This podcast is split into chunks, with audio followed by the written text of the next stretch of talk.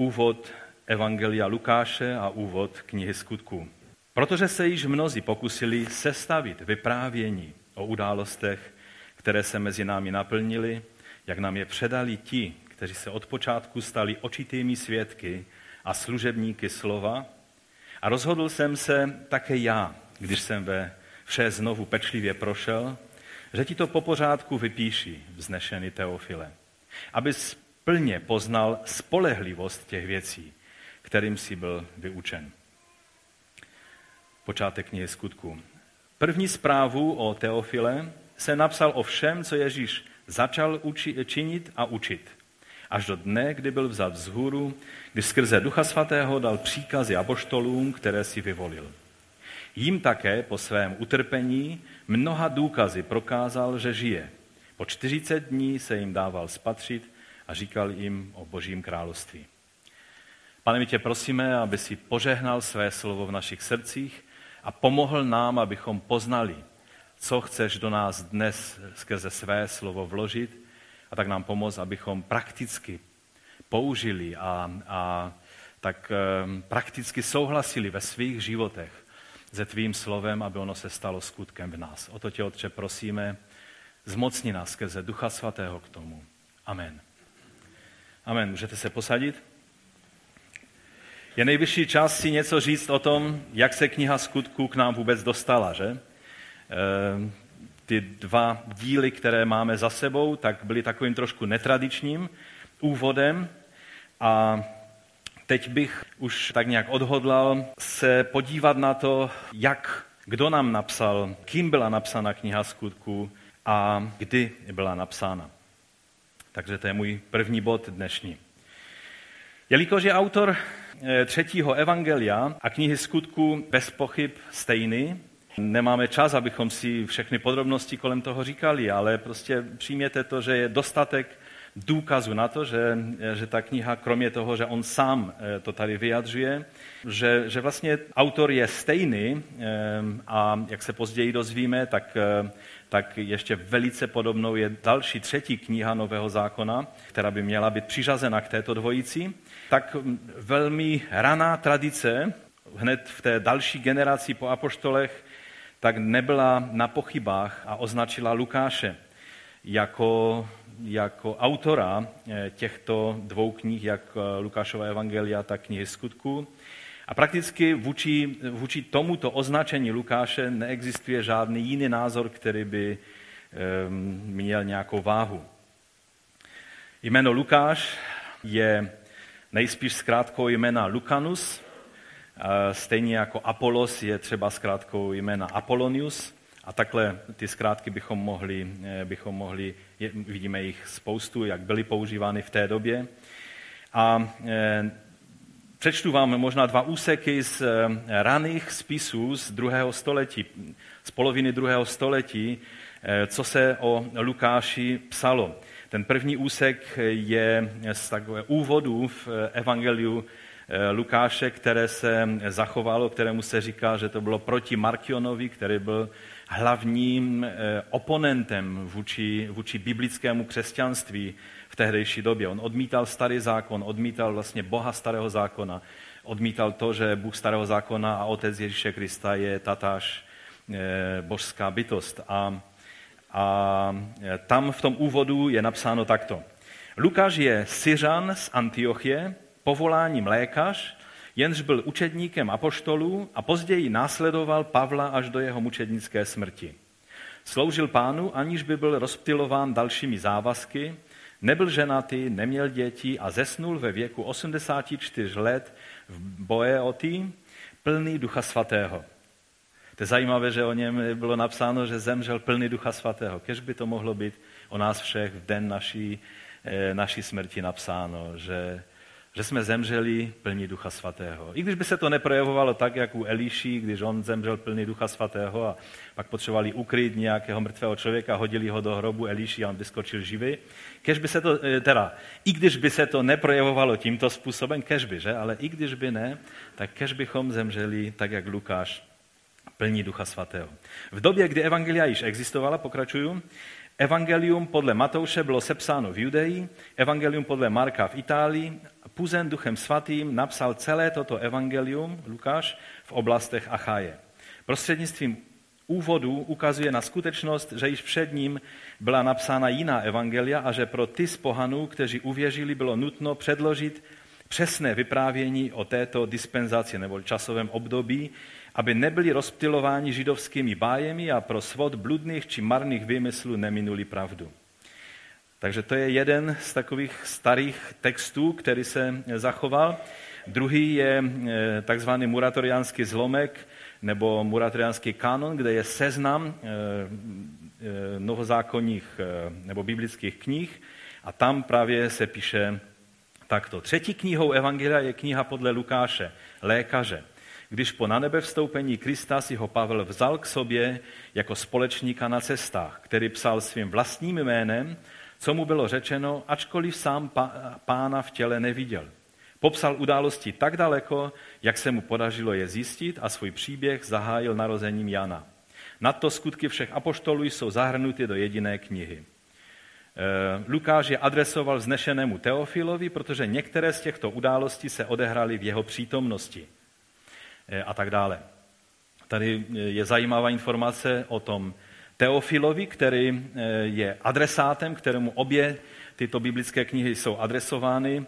A my vlastně víme jenom, že byl, tak jak ho Lukáš nazývá, že byl vznešený Teofil, to bylo označení pro člověka, který byl významný, buď to byl významný politik, nebo, nebo velekněz, nebo někdo, někdo, kdo měl eh, velký vliv. A, a jsou různé názory. Většinou se říká, že to byl nějaký říman, který se obrátil a potřeboval ujištění eh, ohledně cesty spásy. A snad nejzajímavější a takové nejzvláštnější názory, které mají něco do sebe, tak ten jeden je, že to byl Agrippa II., Eh, král, který, o kterém Pavel řekl, že nejsi daleko od spasení. Protože on říkal, no, Pavle, přestaň, že ze mě uděláš křesťana. Že? A, a takže tradice i přemýšlela o tomto člověku, protože vlastně Teofil znamená milující Boha, čili že by to mohlo být takové nějaké eh, označení, označení někoho, koho nechce přímo eh, Lukáš jmenovat. Ale eh, nejzajímavější pro mě osobně je to, že jedním z těch mnohých synů a zeťů eh, velekněze Anáše, který, který tak nějak byl šedou eminencí a Kajfáš byl jeho zeď a různí jeho synové byli veleknězi.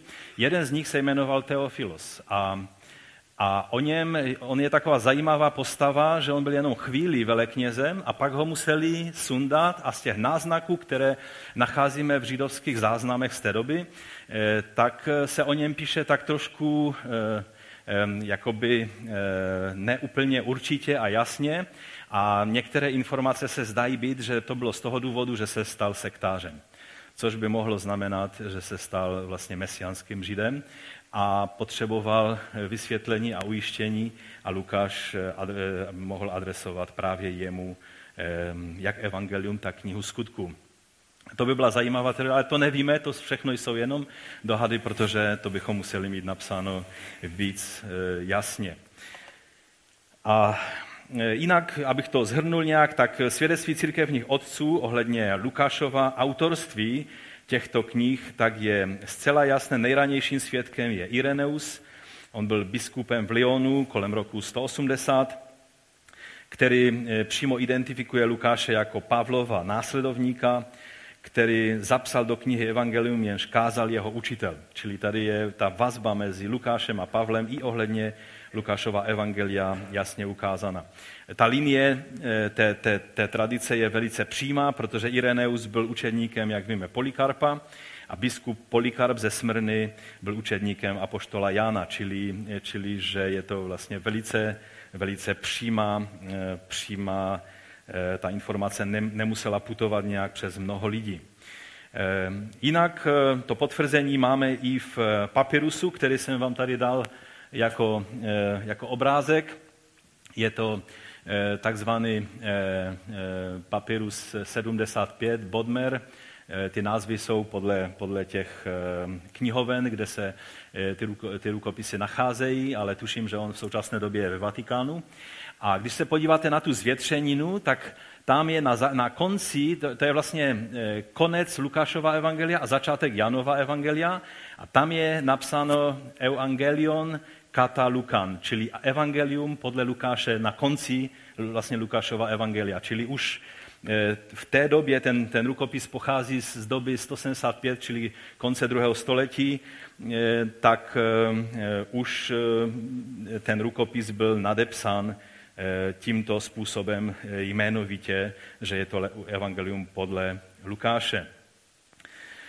Už Origen dále chtěl ještě nějak identifikovat Lukáše, tak o něm říká, eh, že to je ten Lucius, eh, o kterém Pavel referuje, že to byl jeden z jeho příbuzných, eh, ale to se zdá být, být taková už jenom spekulace.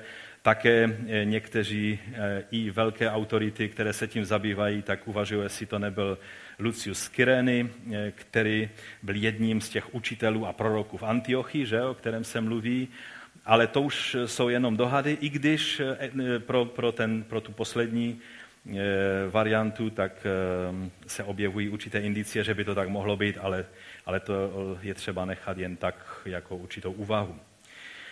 Pojďme se teď podívat na to, kdy vlastně Lukáš tuto knihu napsal. Existují v podstatě tři názory, které které jsou, a já jen je pro úplnost eh, to říkám, ale jinak eh, myslím si, že bychom se vážně měli zabývat eh, pouze jedním z těch, z těch názorů.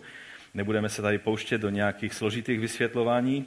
A ty názory jsou za prvé, že, bylo napsán, že kniha skutků byla napsána před rokem 64 po Kristu, to znamená před tím, než Pavel eh, byl umučen eh, v době pronásledování Neronova, protože to jsou informace, které eh, o něm máme, že jak Petr, tak Pavel položili své životy v době Řím, toho, když bylo v Římě pronásledování a to bylo v roce 64. Druhá varianta je, že po roce 70 až do roku 85, což je, jak jsme viděli, pravděpodobný rok Lukášovy smrti. A a ta třetí úvaha je, která byla velice populární mezi mnohými teology, hlavně v eh, těch stoletích, eh, které jsou za námi, tak to je druhé století, konec druhého století, ale eh, to už je takovým množstvím informací, které dnes máme k dispozici, vyvráceno, protože samozřejmě tím pádem by to nemohl být Lukáš, ten, o kterém čteme v Biblii, musel by to být úplně někdo jiný, o kom nevíme, kdo by to byl. A vlastně pouze ti, kteří chtěli za každou cenu eh, tu jednoduchost eh, těch informací, které máme k dispozici, nějakým způsobem spochybnit, liberální teologové a tak dále, tak vždycky hledali a, a dokonce se uvažovalo až o třetím století a tak dále u některých biblických knih.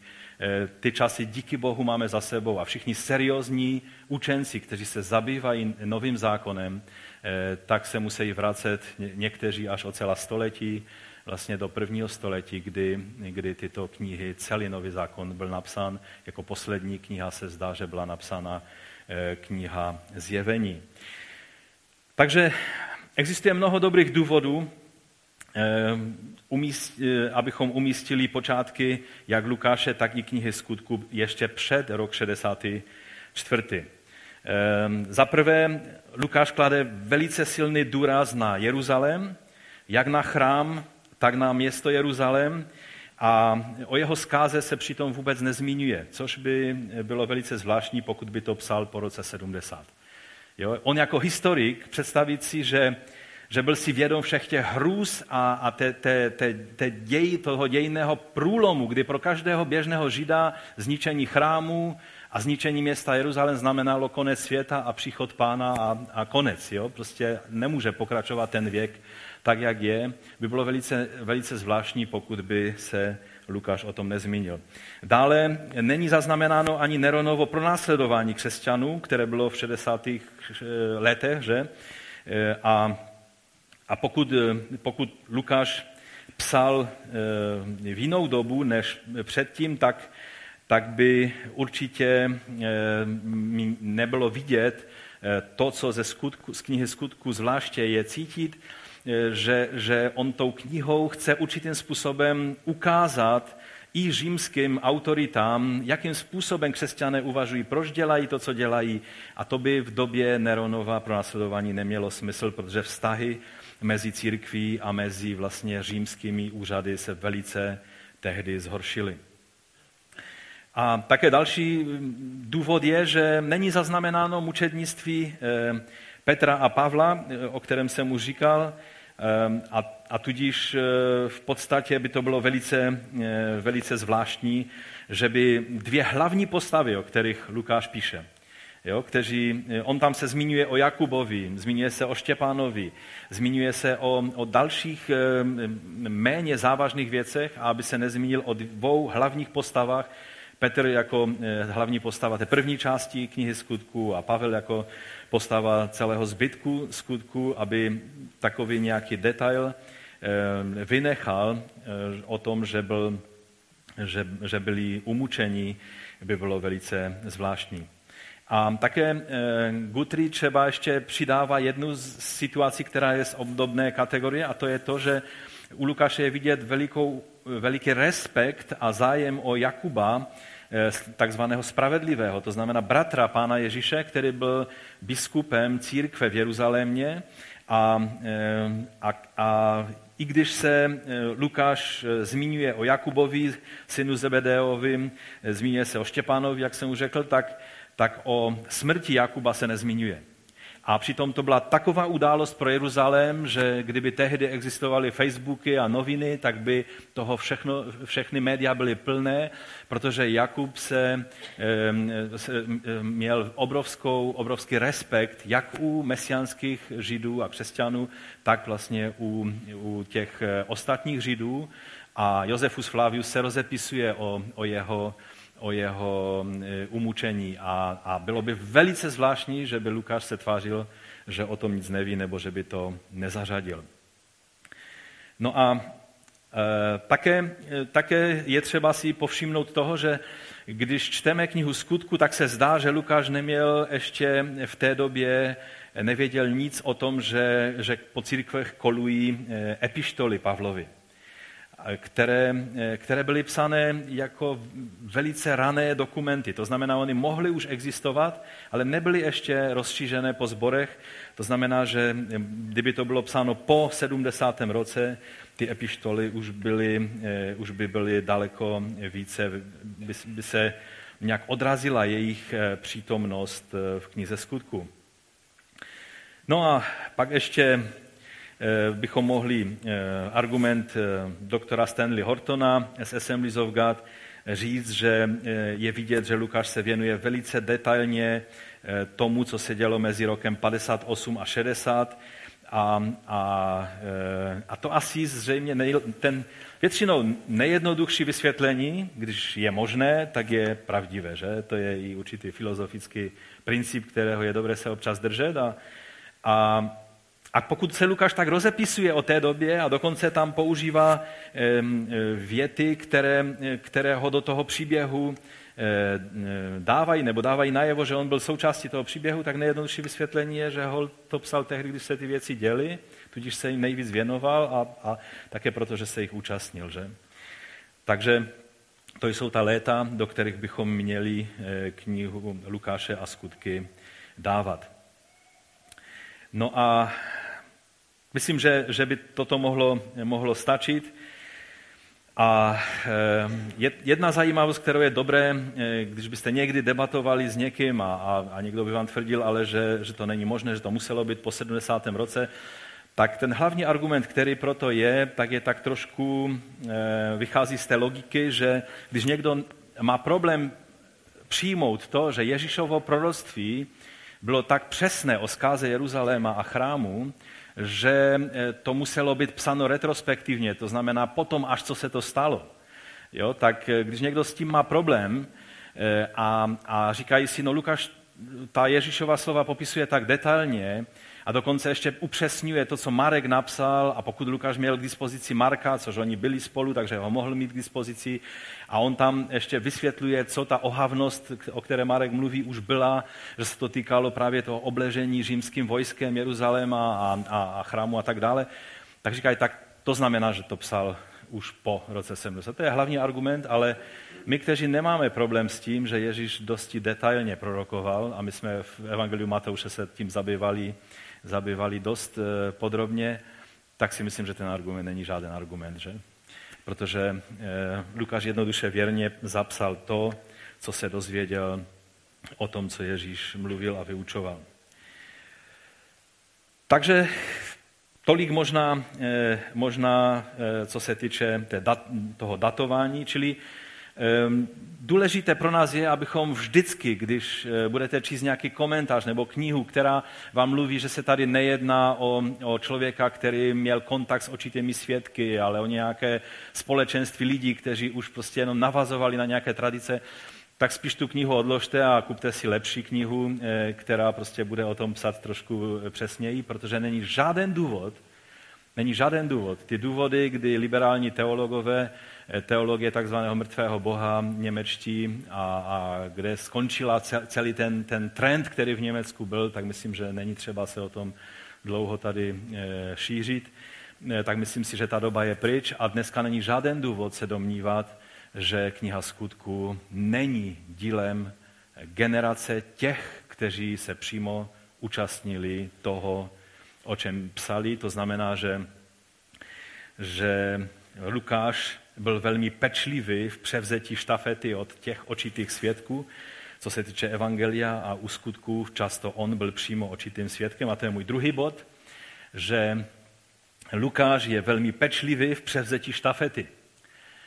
Víte, eh, když jsme četli ten úvod k Lukášovu evangeliu, on je zároveň, a proto se s ním zabýváme, že on je zároveň úvodem pro knihu skutků, tak on tam píše, že se už mnozí pokusili sestavit vyprávění eh, o těch událostech a, eh, a pak, že, se, že nám je předali, to jsou všechno ta důležitá slova, čili vyprávění, předali nám, a pak ještě je důležité, že byli služebníky slova a tak dále, a pak je důležité, že když jsem vše znovu pečlivě prošel, to je v překladu, eh, v studijní eh, Bible, český studijní překlad, eh, to slovo si zapamatuje pečlivě prošel. Jo? To jsou ta důležitá slova, kterých je dobré si povšimnout a rozhodnul se to po pořádku pěkně vypsat. Čili tady to slovo, které Lukáš používá jako vyprávění, tak se dá přeložit, přeložit jako příběh. A to, nás, to, to by vám mělo připomenout ten první díl úvodní, který jsme měli, že nejenom kniha skutků, ale vlastně evangelium a vlastně celá Bible, to je jeden velký nádherný boží příběh a my jsme součástí toho příběhu. A e, je, je důležité e, právě to, že tady Lukáš vlastně přímo toto slovo, které, když bychom si e, přeložili, my tam máme někde, ano, tady to slovo, tak v angličtině to znamená narrative, čili příběh a, a, a popis jako další, další význam. To jsou ty významy toho slova, diegesis. A, a tudíž to nám ukazuje, že Lukáš se zabýval tím, tím božím příběhem, příběhem Ježíše a jeho těla, když on už byl na trůně v nebi. Lukáš věrně a velmi pečlivě tu štafetu od těch očitých svědků e, převzal, o kterých říká, že to věrně předali. To je druhé, druhé důležité slovo tady v tom, v tom textu, že oni Oni předali tak, jako se předává štafetu nebo, nebo dědictví. U Židů platí taková hezká tradice, že vždycky ten, kdo přijal nějaké dědictví od svého otce, tak měl na něm pracovat tak, aby je on další generaci předal v lepším stavu, než je přijal. A v tom pojetí tady Lukáš mluví o tom předání, že skutečně byli velice věrní v tom, co předali. Je to slovo, které, které je důležité. A pak je ještě další velice důležité slovo parakoleuteo, to je takové delší slovo a znamená, že něco zjišťuju velice pečlivě a Horton o tom slovu mluví, upozorňuje, že, že se to slovo, ono tam je přeložené v tom českém studijním překladu, že vším pečlivě prošel, tak to slovo znam, eh, nejde použít proto, že někdo sedí v knihovně nebo na Google a googluje a, a vyhledává si věci, ale to slovo znamená, že jdu za těmi lidmi, kteří o tom mluví, mluvím s nima přímo, jdu se podívat na ta místa, o kterých oni mluví, zjišťují, to znamená, že to je práce s důkazy a nejenom zjišťování něco v nějaké knihovně. Rozumíte? Čili to slovo, eh, které tam je, že vším důkladně prošel, znamená prošel ne na Google, ale prošel svýma nohama a svýma očima viděl, svýma ústama mluvil s těma lidma a sezbíral tyhle informace od očitých svědků. To je velice důležité si uvědomit. Když někdo řekne, a to jsou takové ty zkazky z Evangelia, co oni si tam popsali, tak si musíme uvědomit, že každý poctivý člověk musí se popasovat s těmi fakty, že je to svědectví velice pečlivě tím nejlepším historikem, který v té své době mohl žít. A jak jsme říkali eh, někdy v těch minulých Eh, eh, dílech, že vlastně největší odborníci na nový zákon říkají, že Lukáš je unikátní osoba že je to ten nejlepší historik, který mohl být, že byl velice přesný a pečlivý a, a vlastně podle způsobu, které v té době byly, tak k, k té historii přistupoval. Je takovým velkým Vzorem všech historiků té doby byl Tukidides, který žil před některým stoletím a, a vlastně on založil celou filozofii, jak se historické spisy psaly. A Lukáš i tím svým úvodem velice navazuje právě na, na, na tohoto učitele e, dějepisců a tudíž je vidět, že si dal za úkol, že bude psát velice pečlivě eh, dějiny tak, jak byly. Otázka, kterou bychom my si z toho měli vzít, je, jestli eh, my předáváme takto věrně a neporušeně to vyprávění, ten příběh Boží, který nazýváme evangeliem další generací. Víte, jedním z nešvarů eh, našeho hnutí, které je součástí takového toho hnutí, že, že pán může přijít každou chvíli. Eh, tak někdy máme problém zachovat rovnováhu v tom, že z jedné strany máme být připraveni na to, že pán může přijít v kteroukoliv hodinu, ale z druhé strany máme být věrní v tom, abychom byli připraveni, že ta další generace nebude ochuzena o to, co by měla dostat z našich rukou, podle té tradice, když jsme přijali nějaké dědictví, tak je předat v ještě lepším stavu, než my jsme je eh, přijali té další generaci. Když apoštole předali Lukášovi a těm mladším lidem eh, všechny zprávy, vidíme, jak pečlivě oni k tomu přistupovali. A eh, pro nás je otázka, jestli, a to souvisí s tím podobenstvím o moudrých panách, jestli si vzpomínáte. Rozdíl mezi hloupými panami a moudrými byl v čem, jestli se zase můžu ještě vrátit k Matouši. Byl jediný rozdíl. Ty hloupé pany a neříkejte mi takové, že olej je duch a tak to, to fakt eh, moc nesedí, ty, ty věci. Jediný rozdíl mezi, mezi hloupými a moudrými panami bylo, že ty moudré měly, byly připravené na to, že ženich přijde mnohem později, než se domnívali, že přijde. A to je nepřekvapilo, protože s tím počítali a byli na to připraveni. To znamená křesťané, kteří říkají, a už není třeba biblických škol, už není třeba stavět e, budovy, už, už není třeba studovat, jazyky se ne, už když stejně pan přijde, na co ti bude angličtina, když budeš mluvit hebrejsky v nebi. Že? E, to jsou názory, které, které prostě neobstojí. Je to pošetilost. Jsou to hloupé pany, které takhle uvažují. Moudrá pána si řekne, potřebujeme kvalitní vzdělání, kvalitní biblické školy, potřebujeme budovy, potřebujeme připravovat se na to, že pokud Bůh dá života další generaci, aby ona byla, měla všechno k dispozici a evangelium měla v neporušené podobě. Ne nějaké ředěné, ne nějaké překroucené, ne nějakými populistickými proudy a hnutími znetvořené evangelium, ale to evangelium, které, jsme, které převzal Lukáš a jeho další lidé od e, očitých svědků, které předali další generaci, takovým polikarpům, ti to předali Ireneum a ti to předali dalším a dalším. Víme, jak to v dějinách někdy bylo s tou věrností, že? Ale díky Bohu za to, že se našli, našel vždycky někdo, jako byl třeba Jan Hus, pro kterého bylo důležitější než jeho život to, aby evangelium se dostalo zpátky na pědestal v té čistotě a v té neporušenosti, ve kterého apoštole eh, předali. Protože toto je věc, která v dnešní době je velice, eh, velice pod tlakem. A vlastně, když se řekne evangelium, každý křesťan si pod tím představuje, co chce. Mnozí lidé, mnozí lidé říkají, já, já miluji Ježíše a jdu za Ježíšem, a přitom Ježíšové názory je vůbec nezajímají. Je čas, abychom se vrátili zpátky a byli moudrými panami v této věci, tak jak byl Lukáš s tím, co přijal a věrně, eh, věrně předal. Řeknu možná, něco, ups, řeknu možná něco, co doufám, že nebudu špatně pochopen, protože bych byl velice kritizovan. Víc záleží na tom, abychom evangelium předali lidem neporušené a plné, i když jich bude méně, než velikému množství lidí předali evangelium porušené, naředěné a neúplné. Nečekám amen. Já vím, že to jde úplně proti našim představám, že naši povinnost je co nejvíce lidí zhromáždit pod střechu Božího království. Kež by tak bylo. Ale když bychom museli volit mezi těma dvěma věcma, ta první je důležitější. I ty generace říznivých lidí po spravedlnosti, které jdou po nás, mají právo mít přístup k neporušenému příběhu živého Boha a jeho Mesiáše. A ne překroucené. Tak se to dělo eh, v některých dobách středověku. Nebýt takových svědků, jak jsem už říkal, jako Jan Hus a mnozí ostatní, tak bychom dnes tady neseděli a ne, dávno by zaniknul přístup k živému evangeliu. Ale Bůh má své způsoby, a je náš úkol, abychom se k tomu postavili čelem. Lukáš byl věrný v těchto věcech.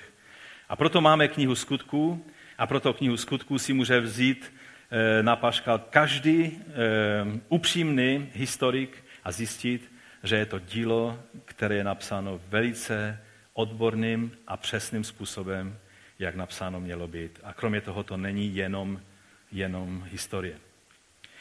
Ale Lukáš nejenže předával to, co přijal od očitých svědků, od apoštolů a také od Pavla, Lukáš byl ještě něco víc. Byl přímým účastníkem toho, o čem psal. A to je veliká výzva pro nás. Abychom nikdy Boží království nechápali jako něco, o co se zajímáme, ale vždy musíme mít na paměti, že to má být něco, čeho jsme součástí čeho jsme účastníky, přímými účastníky. A v tom eh, nám je eh, Lukáš velkým vzorem. Máme se nejen zajímat eh, o evangelium a boží věci. Máme nejenom o nich diskutovat na Facebooku a na dalších sociálních médiích, ale máme být těmi, kteří se nechají do toho božího příběhu vtáhnout, tak jsme mluvili v úvodu. Máme se nechat zapojit do toho jejího díla, každý svým způsobem. Někteří více praktickým způsobem, někteří více lukášovským způsobem, ale on byl taky praktik, protože byl lékař, že? takže on byl velice všechstranný člověk. Ale to důležité je, abychom eh, se zapojili a stali součástí eh, království Mesiáše. Jak to víme, že se Lukáš do těch věcí zapojil a účastnil se? Víme to z těch pasáží z knihy skutků, které, ve kterých se objevuje vlastně množné zájmeno my. Že?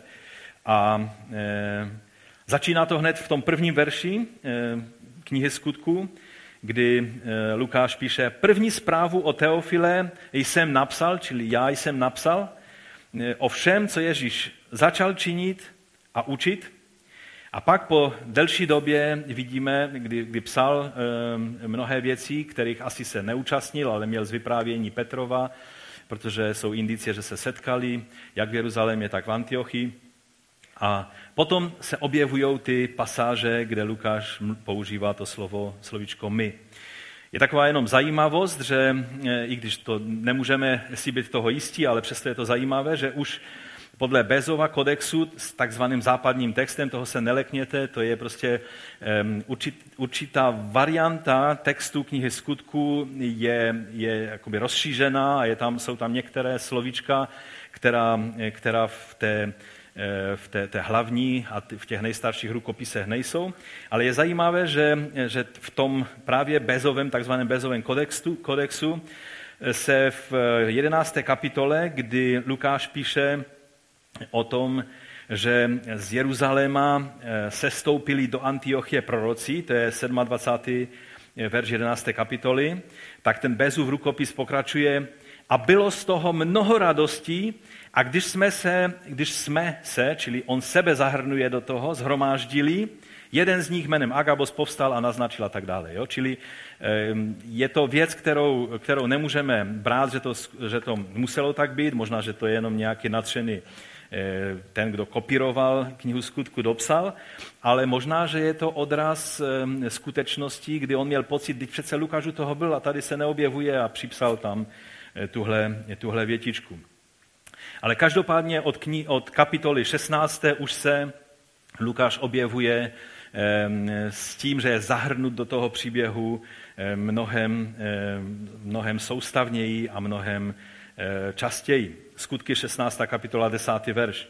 Jak uviděl to vidění, eh, je řeč o Pavlovi, že uviděl vidění toho Makedonce, hned jsme se snažili vyjít do Makedonie, protože jsme nabili přesvědčení, že nás Bůh povolal, abychom jim zvěstovali evangelium.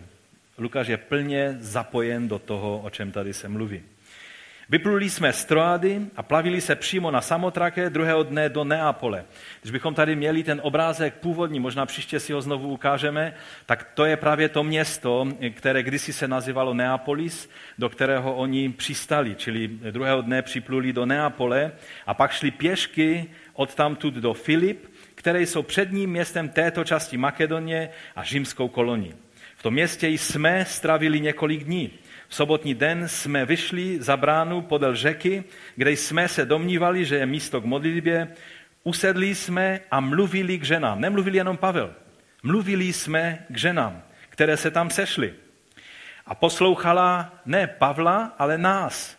Jo, říká eh, Lukáš, jedna žena jménem Lidie, prodavačka purpuru z města Tiatyr, která uctívala Boha.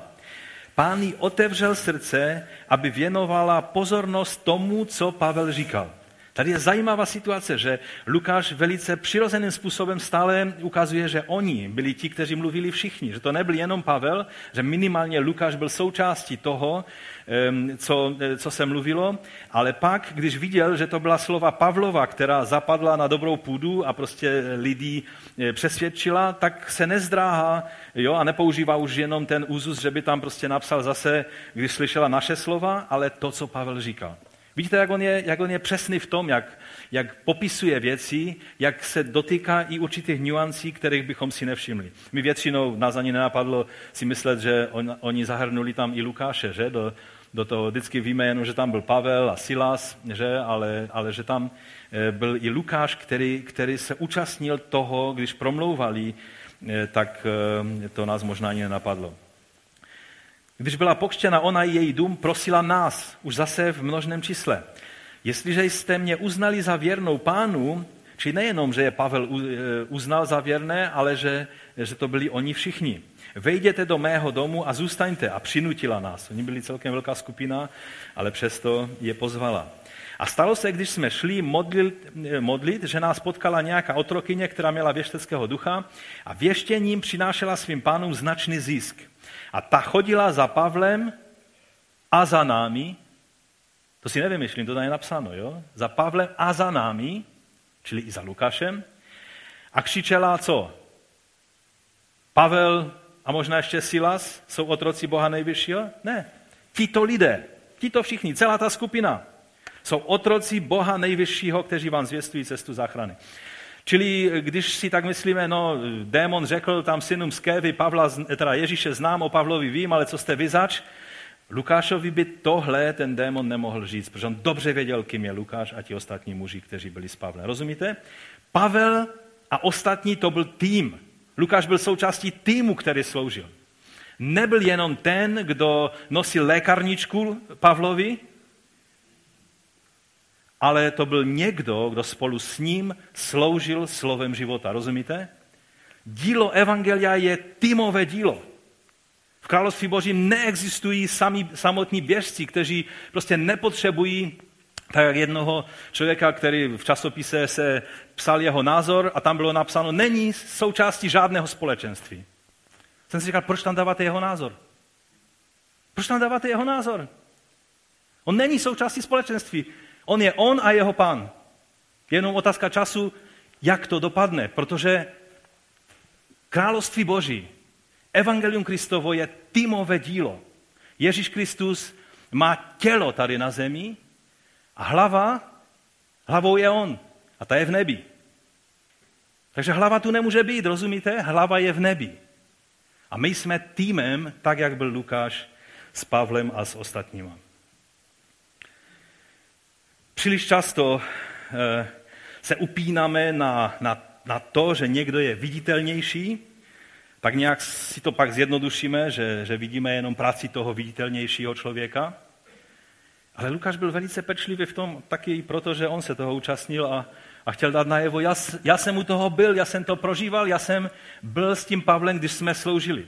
Ono často je i nešvarem, zase naopak, takových těch Pavlů a, a dalších osobností, že když slyšíte dějiny v jejich podání, tak oni byli ti jediní, kteří byli e, účinkující. Lze to pochopit lidsky, protože vždycky si zapamatujete to, co se vás týká více a vždycky to vidíte z té své perspektivy. Ale je to až legrace a já jsem se s tím někdy až eh, tak trošku zabýval, protože, protože jsem si říkal, no dobré, ale když, se, když si poslechnu další účastníky z té stejné doby, tak pak jste slyšeli třeba tři příběhy a, a kdybyste měli je postavit vedle sebe, no tak vždycky hlavním činitelem byl ten někdo jiný. Jo? Čili to je nešvar, který, který je a, a Lukáš tím netrpěl. Když něco byl Pavel, tak mluvil Pavlovi, když něco byli oni všichni, mluvil my. A v tom eh, je pro nás velikým vzorem i v těchto věcech. Pak je 20. kapitola, eh, tam je napsáno, že ti šli, to byli ti, eh, ti, ti starší Efezu, ti šli napřed, čekali nás v Troádě, nebo ne, to, to ještě byli jiní, to nebyli starší, to byli vlastně ti, ti bratři, jako Tychikos, Timoteus a Trofimos a tak dále, eh, Oni šli napřed, čekali nás v Troádě a my jsme eh, po dnech nekvašených chlebů vypluli z Filip a za pět dní jsme, jsme k ním dorazili do Troády, kde jsme strávili sedm dní. První den v týdnu jsme se sešli k lámaní chleba, to byla neděle, že? První den v týdnu je neděle. Eh, Pavel s nimi rozmlouval, protože chtěl druhý den odejít. Protáhl svoji řeč až do půlnoci a v horní místnosti, kde jsme byli zhromážděni, bylo mnoho lamp. Já nebudu pokračovat dál, tam Pavel mluvil tak dlouho, já bych musel mluvit stejně dlouho, jak on, abych to všechno řekl, takže to zkrátím. Tam tehdy málem jeden chlapec doplatil životem, že nad, eh, kvůli tomu, že Pavel mluvil tak dlouho. No a pak je, eh, pokračuje ta 20. kapitola, že Pavel si pozval starší z Efezu do Miletu, a e, Lukáš pokračuje zase v první osobě množného čísla. My jsme šli napřed na loď, vypluli jsme z Asu, kde jsme měli přibrat Pavla a tak dále a tak dále. E, když jsme odtud odpluli, dostali jsme se druhého dne do blízkosti Chiu, popisuje veliké detaily, které ukazují, že byl skutečně toho účasten. Další den jsme připluli k Samu a po zastávce v Trogiliu jsme příští den přijeli do Miletu. Eh, velice podrobně tu cestu popisuje. Pak 21. kapitola. Eh, když jsme se od nich, to znamená od těch starších z Efezu, odtrhli, vypluli jsme a zase se jsme, jsme se plavili přímo a přišli jsme na Kos a tak dále, tam vyhledali jsme učedníky, eh, oni nás eh, s ženami, dětmi vyprovázeli až za město. Jo? Pak ehm, pokračovali dál, to čteme v, ve verši 8, že přišli, přišli jsme eh, do Cezareje a vešli jsme do domu evangelisty Filipa. Zase to byla velká skupina, přišli do domu evangelisty Filipa, on měl samé dcery, tak tam zůstali u něho a, a, a měli s ním čas. Pak přišel prorok Agabos a on vlastně prorokoval a tak dále a tak dále. Čili vidíme, že e, Lukáš byl pak už s Pavlem e, stále znovu a znovu. Tam dokonce, když v 18. verši je napsáno, že když přišli eh, do Jeruzaléma, bratři nás radostně přijali, čili zase i Lukáš byl u toho. A druhý den šel Pavel s námi k Jakubovi. Pavel neřekl, chlapci, vy tady zůstaňte, Lukáši, ty si eh, nakup nové léky, abychom měli lékárničku v pořádku a, a vy ostatní kluci, vy si odpočíňte, protože pak budete pracovat a nosit moje kufry. Ale on je bere jako součást týmu k Jakubovi. Velice často máme takový pocit, že ty důležité věci se musí vyřešit za zavřenými dveřmi. Bratři, a když budeme mluvit v knize skutku, tak to uvidíme i ve velice závažných situacích.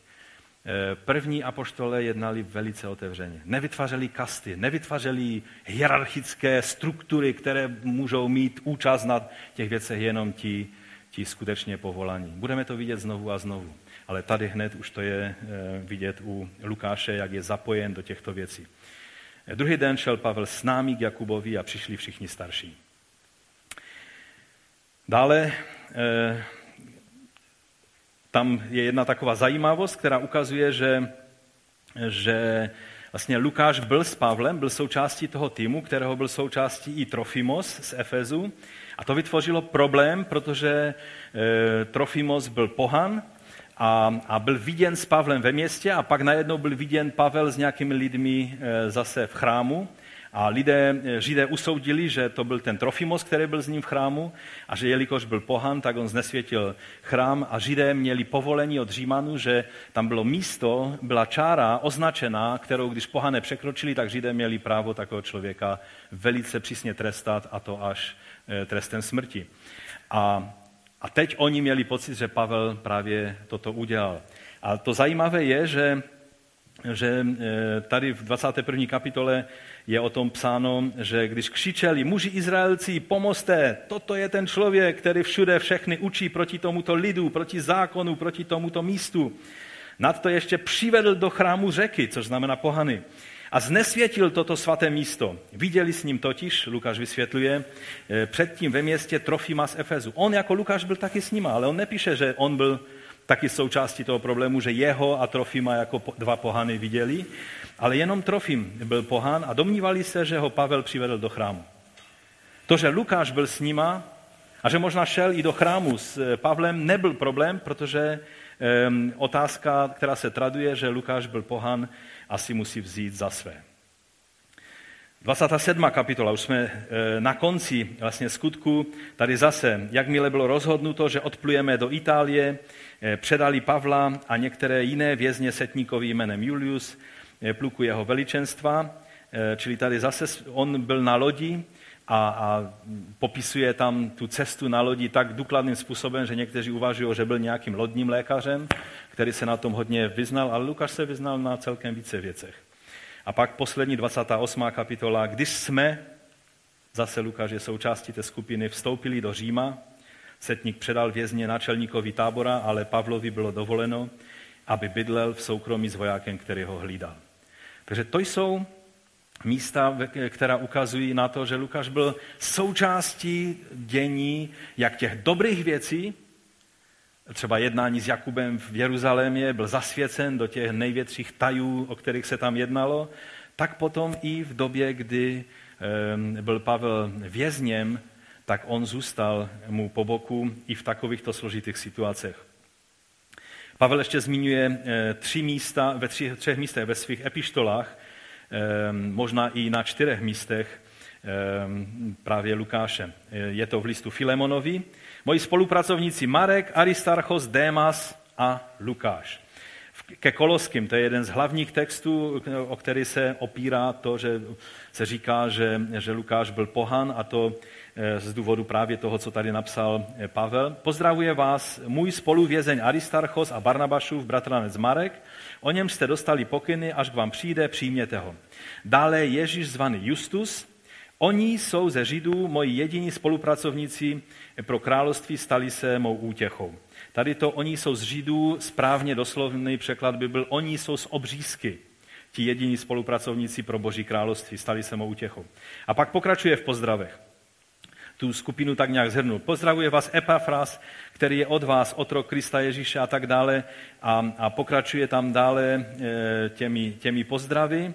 A, a pak 14. verš. Pozdravuje vás milovaný lékař Lukáš a Démas.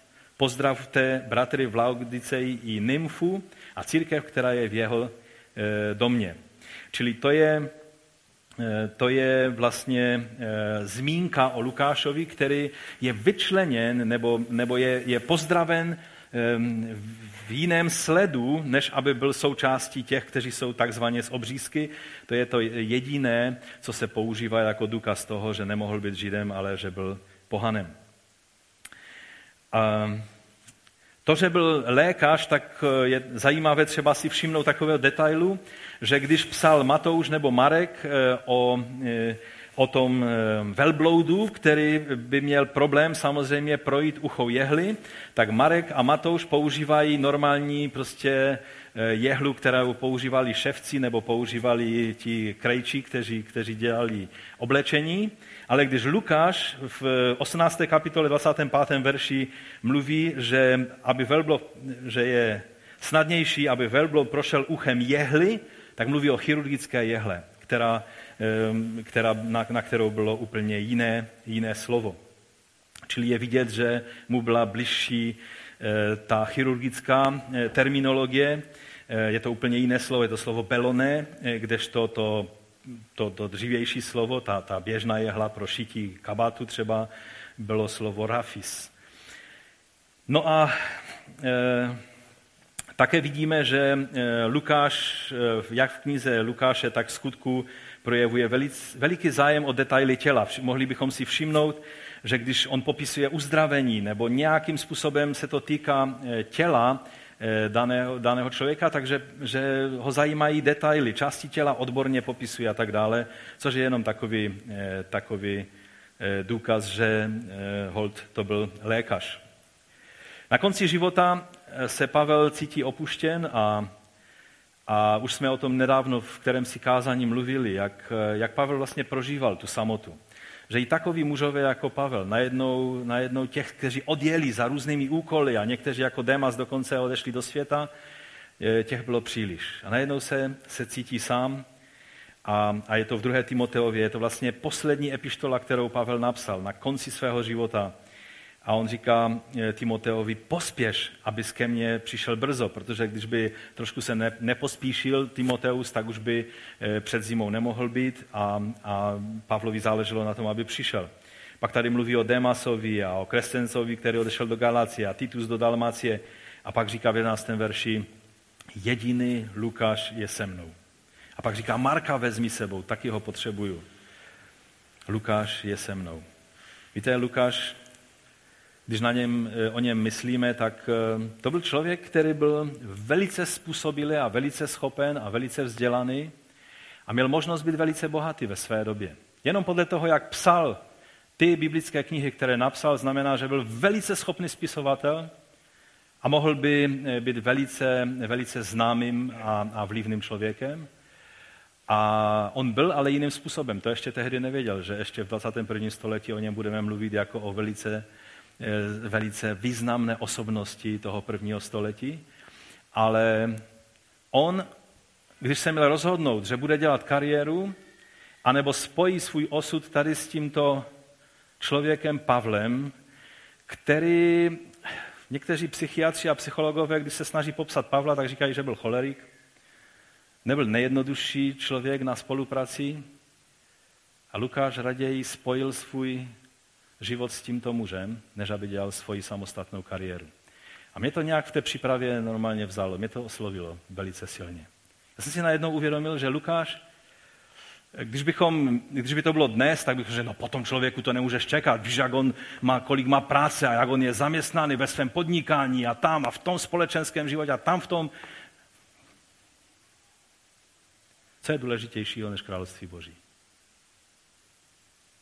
Lukáš mohl mít všechny tyto věci, včetně bohatství.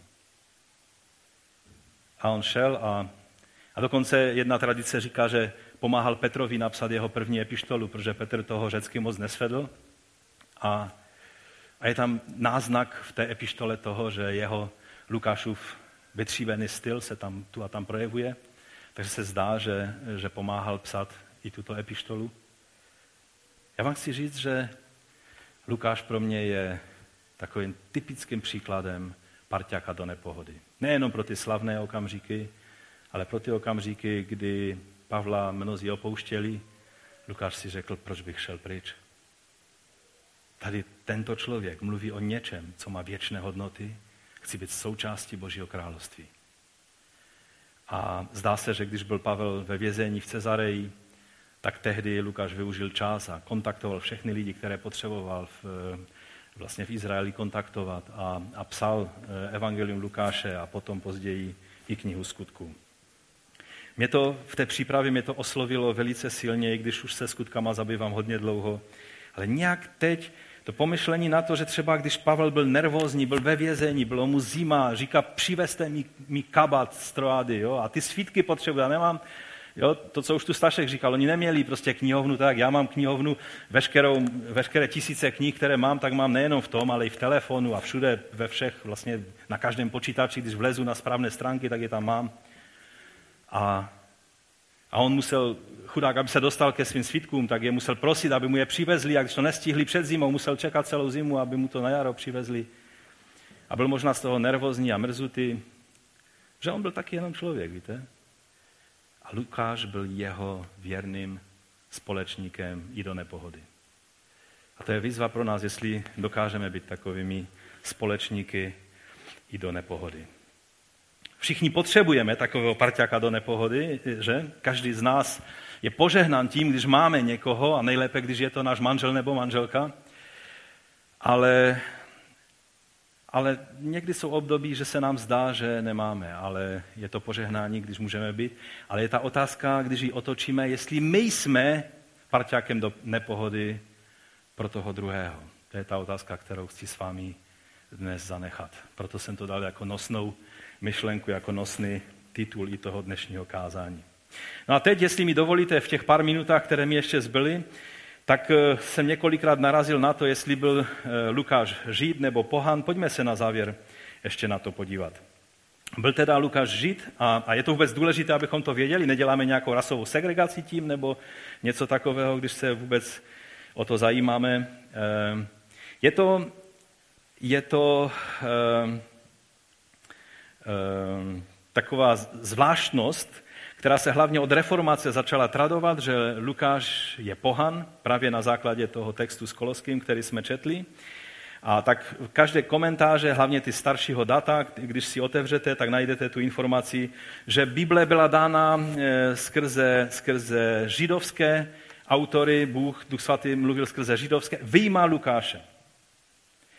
A ta otázka je třeba si položit, jestli ta, to vyjíma Lukáše, jestli je oprávněně. Um, takže proč se mluví většinou o Lukáši jako o pohanovi? Jak jsem už řekl, jak jsme četli to, ten list Koloským, tak tam vyjmenovává Pavel ty tři bratry, Aristarchos, Marek a ten Justus, že oni jsou ti jediní z obřízky, přesněji, ne z Židů, ale z obřízky, eh, kteří jsou moji jediní spolupracovníci pro Boží království.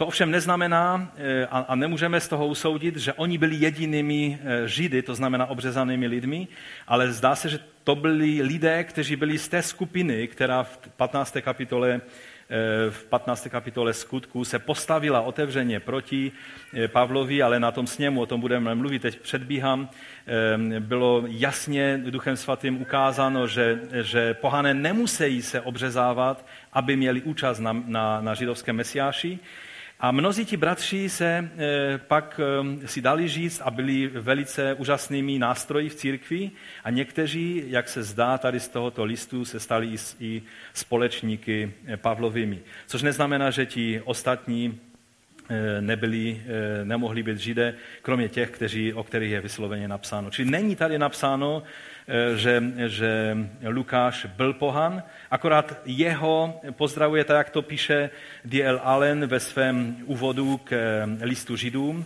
eh, proto v listu Židům, protože list Židům z největší pravděpodobnosti byl napsán také Lukášem a to je další takový zvláštní, by byla zvláštní věc, jak mohl napsat list Židům, když nebyl Žid, protože list Židům je tak tak, tak plný narážek na starý zákon a na ty všechny e, věci, které se týkaly chrámu a, a, a nebeského pojetí toho, co, co Mesiáš měl vykonat, že to těžko mohl napsat někdo, kdo nevyrostl e, v této židovské tradici.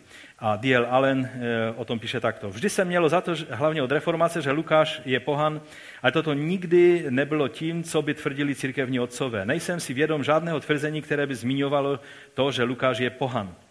Hlavní důvod pro toto tvrzení je založeno na tom, co je o ně napsáno v Koloském 4. kapitola, kde Pavel zmiňuje skupinu tří křesťanů, o kterých tvrdí, že byli z obřízky. A pak je tam zmínka o Epafrasovi dalších a teprve potom je zmínka o Lukáši, milém lékaři. Předpokládá se, že když ho Pavel takto vyčlenuje z té skupiny těch tří lidí z obřízky, proto je Lukáš pohan. Ale toto není platný argument, říká eh, Allen, a tento úsek písma nemluví, že Lukáš je pohan. Důvod, proč je zmíněn až poslední, je proto, že je autorovi obzvlášť drahý. Ehm, víte, je třeba si uvědomit, že a my jsme vlastně minulou neděli tak trošku o tom mluvili v souvislosti s modlitbou za, za Izrael a za Jeruzalém, že to byl Bůh, kdo rozhodnul o tom, skrze koho dá své zjevené Boží slovo. On v tom měl velice konkrétní záměr. Eh, Pavel k Římanům ve třetí kapitole píše, co má tedy žít navíc, nebo jaký je užitek z obřízky? Veliký v každém ohledu. Předně ten, že Židům byly svěřeny boží výroky. Boží výroky znamenají psané boží slovo. Jak spisy proroků, tak eh, i spisy apoštolské, eh, které jsou autoritou a božím slovem pro nás, protože jsou svědectvím apoštolským té první generace. Často, když říkáme, že, že Bible je židovská kniha a Ježíš je židovský mesiáš a Izrael byl vybrán eh, kvůli Abrahamovi a Davidovi jako nástroj Boží k tomu, aby, aby Izrael byl světlem národům, tak často mnozí, eh, kteří o tom mluví, tak řeknou, no, že, že Bible je židovská kniha, vyjma eh, vlastně toho, co napsal Lukáš. A ta otázka je, jestli to vyjma jestli Bůh takovou výjimku se rozhodnul udělat. Protože není k tomu žádný důvod, eh, abychom se eh, takto eh, domnívali. A když bylo Abrahamovi zaslíbeno, že v něm budou požehnány všechny národy a, a všechny čeledi, všechny rodiny země, Eh, když už v Exodus potom eh, také bylo řečeno o Izraeli, že je zvláštním, to je 19. kapitola, zvláštním vlastnictvím mezi všemi národy, že je Izrael pro Boha. Eh, I když je moje celá země, říká Bůh, ale vy budete mým královstvím kněží a svatým národem. Bůh to neudělal, protože je rasista. Bůh to udělal kvůli tomu, že potřeboval konkrétní dobře přizpůsobený nástroj, skrze který chtěl dát své prorocké zjevené boží slovo. To není, že řekové by to nenapsali stejně kvalitně jako židé, ale to je proto, že tyhle věci museli napsat lidé, kteří byli až pokrk ponožení do, do tradice úcty k božímu slovu, přesnosti používání božího slova. Řekové se předháněli v tom, jak popisovali své mýty o svých božstvech. Když by jim Bůh svěřil, a také potom, když se řekové dostali k, k práci na, na, na, na historii eh, spásy, tak víme, jaké zkazky vznikaly. Všechny možné prostě spisy apokryfní, které, které vznikaly pod vlivem helenistické, agnostického vlastně přístupu. Ale Bohu záleželo na tom, aby písmo bylo napsáno lidmi, kteří přemýšleli semicky, i když psali řecky. Toto, když, se, když církev zanedbala a řekla si, nový zákon je napsán řecky, proto vezmeme principy řecké filozofie, řecký přístup e, uvažování k pochopení nového zákona, to byla jedna z věcí, která akcelerovala církev ven z kořenů, ze kterých neměla nikdy vypadnout. A to jsou židovské, to jsou semické kořeny. A proto je, je dobré si uvědomit, že, že to byl Bůh, který rozhodnul, že jeho slovo bude eh, předáno skrze tento nástroj, který byl spurný, který, který často proti němu rebeloval, který, eh, a, a mnozí, mnozí dnešní židé by vám řekli, dejte mi pokoj s tím vyvolením, protože nám to přineslo jenom bolest a trápení. A, a často mají pravdu. Ale Bůh si je vybral jako nástroj, skrze který chtěl, aby jeho slovo a jeho mesiáš byl eh, dán celému celému světu. A proto k pochopení Božího slova, nejenom starého, ale i nového zákona, je velice důležité, abychom toto měli na paměti. A e, samozřejmě vrcholné vyjádření e, všeho, co Bůh chtěl říct, tak je v Ježíši, čili On je tím světlem národům v celé plnosti, ale tak, jak to Pavel vysvětluje a jak je důležité, abychom na to pamatovali, že to je v tom kontextu, ve kterém se Ježíš měl narodit. Ježíš není nějaký kosmopolitní, prostě kosmický spasitel světa, e, nějaký, nějaký mudrc nebo, nebo nějaký prostě princip moudrosti tam někde, středobod vesmíru, ale on je jednoduše mesiáš Izraele, ve kterém plnost božství tělesně přebývala a je třeba pochopit celý ten příběh e, boží, abychom e, to se dostali do správného kontextu. Často se argumentuje také eh, jménem Lukáš, že je to světské jméno, ale to by potom musel být Pavel, eh, pohán, Petr by musel být pohán, že jeho židovské jméno bylo Šimon a jeho římské jméno eh, bylo Petros, že? A, a mohli bychom mluvit o mnohých osobách, o kterých čteme v Novém zákoně, o kterých víme, že byli židé. A ono e, v té době, tehdy, e, všichni, nebo většina Židů, která měla kontakt s vnějším světem, tak měla dvě jména. Vždycky jedno domácí, které dostali asi při narození, většinou to dával otec, a pak bylo druhé jméno, které používali při styku s veřejností, takzvaně, jestli to můžeme takhle říct. A, a proto ze Šaula byl Pavel a tak dále. E, ono to platí vlastně dodnes. Já si vzpomínám nedávno, jak tu byl, to bylo vlastně na Adamově Hlavkově svatbě, jak tu byl Steve Herzog, jako ředitel školy, on je vlastně eh, rozený žid. A tak při řeči něco jsme mluvili o těch věcech a on říká, no moje eh, pravé židovské jméno není Steve, což mi je jasné, že Steve to fakt není židovské jméno, že? A říká, no jako je tvoje jméno? On říká Simcha. Ten nádherné židovské jméno, které znamená radost. Proč používá Steve, nechápu, že? Když Simcha je tak krásné jméno. Ale, ale to jenom dokazuje, že dodnes Židé používají tento princip, takže jestli Lukáš měl nějaké eh, hezké římské jméno, eh, to už dnes nezjistíme. Už jsme si ukázali, eh, že v době, kdy přítomnost Trofima způsobila Pavlovo zatčení, že tam byl i Lukáš a on to, ten problém nespůsobil v tom chrámu, že? Takže asi byl celkem znám v Jeruzalémě jako, jako Žid. Také je další věc, kterou je dobré vzít v úvahu, a to je Lukášova velmi podrobná znalost chrámu a, a všech věcí kolem chrámu. Jako pohan by to měl velice složité, zaprvé by neměl možnost přístupu k těmto věcem a nemohl by napsat, že si to on podobně prošel, všechno důkladně, ale e, on popisuje detaily, které jsou třeba u Zachariáše, jak on měl ten svůj prožitek v chrámu. On tam píše věci, které nemohl napsat člověk, který nebyl v chrámu.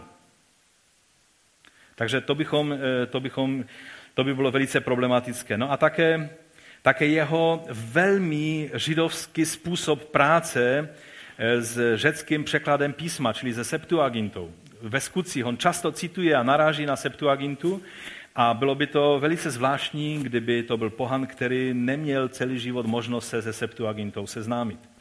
Buď, byl genius, který během roku se to všechno naučil, eh, a, a nebo to byl člověk, který s tím prostě jednoduše vyrůstal dlouhá léta.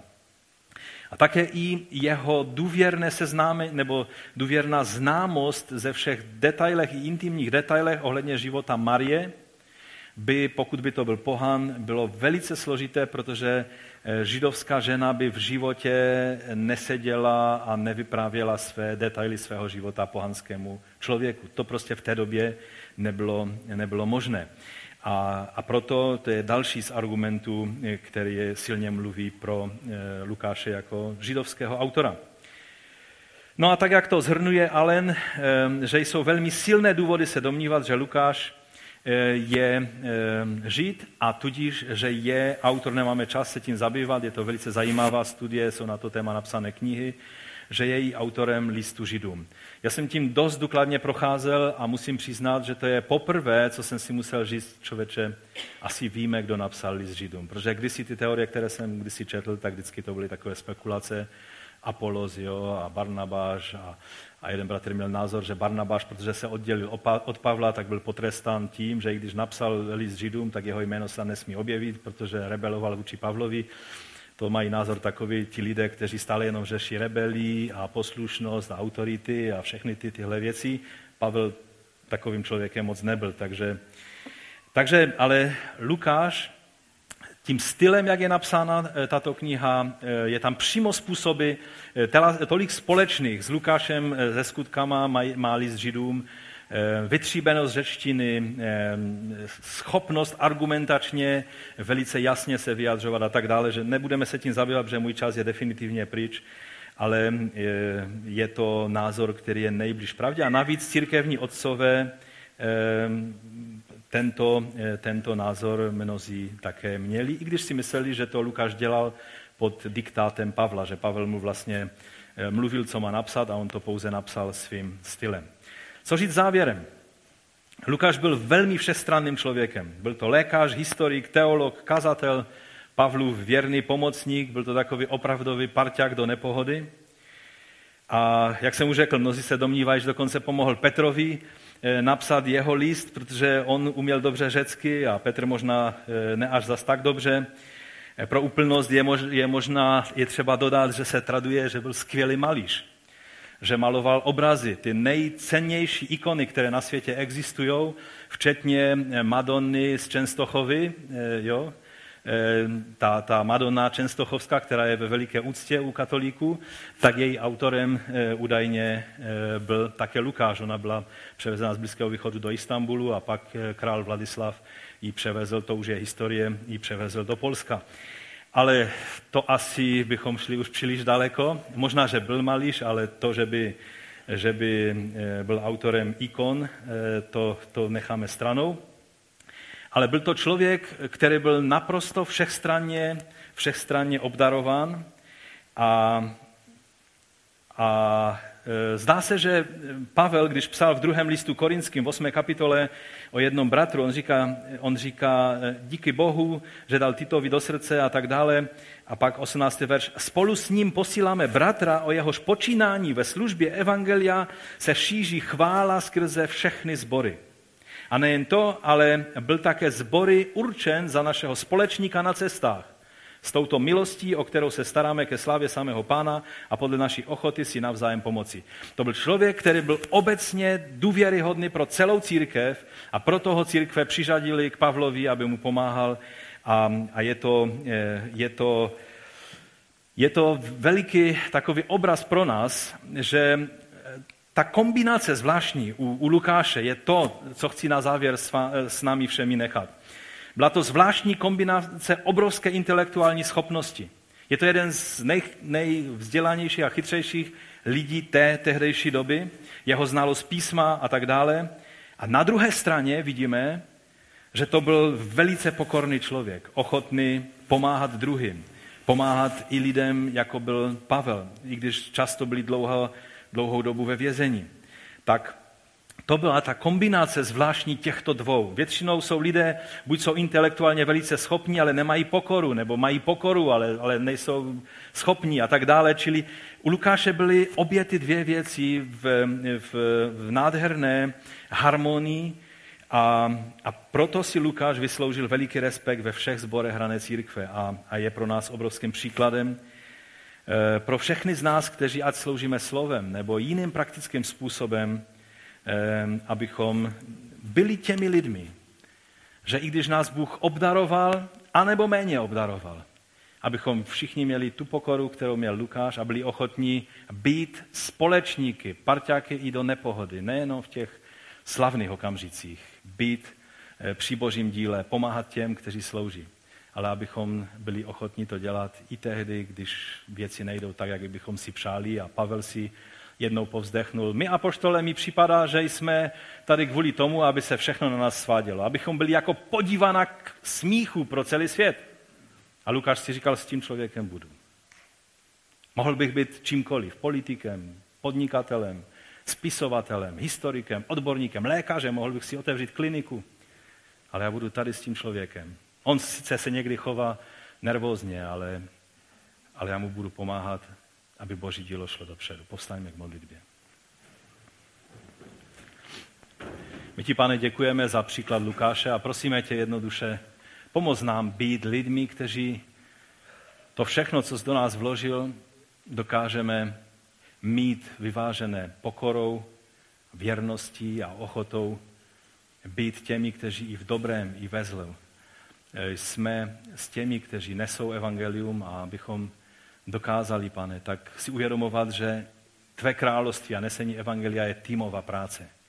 Pomoz nám, abychom takovýmto způsobem viděli tvé dílo a, a byli ti vděční za to, že se můžeme na něm podílet. Děkujeme ti za příklad Lukáše a tak nás pořehnej, když se budeme rozcházet. Amen. Amen.